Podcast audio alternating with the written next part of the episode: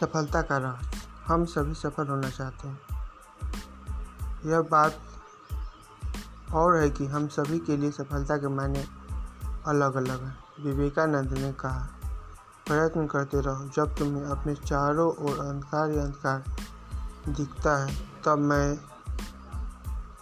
कहता हूँ कि प्रयत्न करते रहो।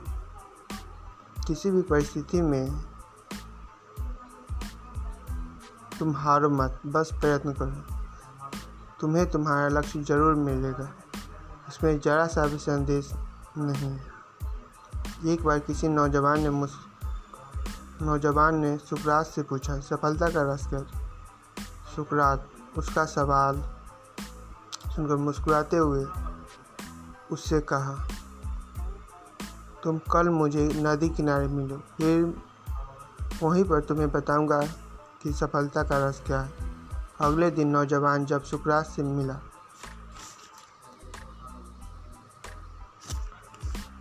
तो उन्होंने उसे अपने साथ नदी की तरफ़ बढ़ने को कहा। आगे बढ़ते बढ़ते जब पानी न, न युवक के गले तक पहुँच गया। तभी अचानक सुकरात ने उसका सिर पकड़ा और पानी में डुबो दिया। उन्होंने उसको तब तक नहीं छोड़ा जब तक कि वह पानी नीला नहीं पड़ गया। सुकरात उसके, सुकरात ने उसका सिर पानी सिर पानी से बाहर निकाल दिया और बाहर निकलते ही नौजवान उसे पहले हाँपते हाँपते तेज़ी से सांस लेना शुरू किया। सुकरात ने उसी समय उसे पूछा, जब तुम पानी के अंदर थे तो तब तुम्हें सबसे ज़्यादा किस चीज़ की ज़रूरत महसूस हो रही थी? तुम क्या चाहते, तुम क्या चाहते थे? लड़के ने उत्तर दिया कि बस सांस लेना।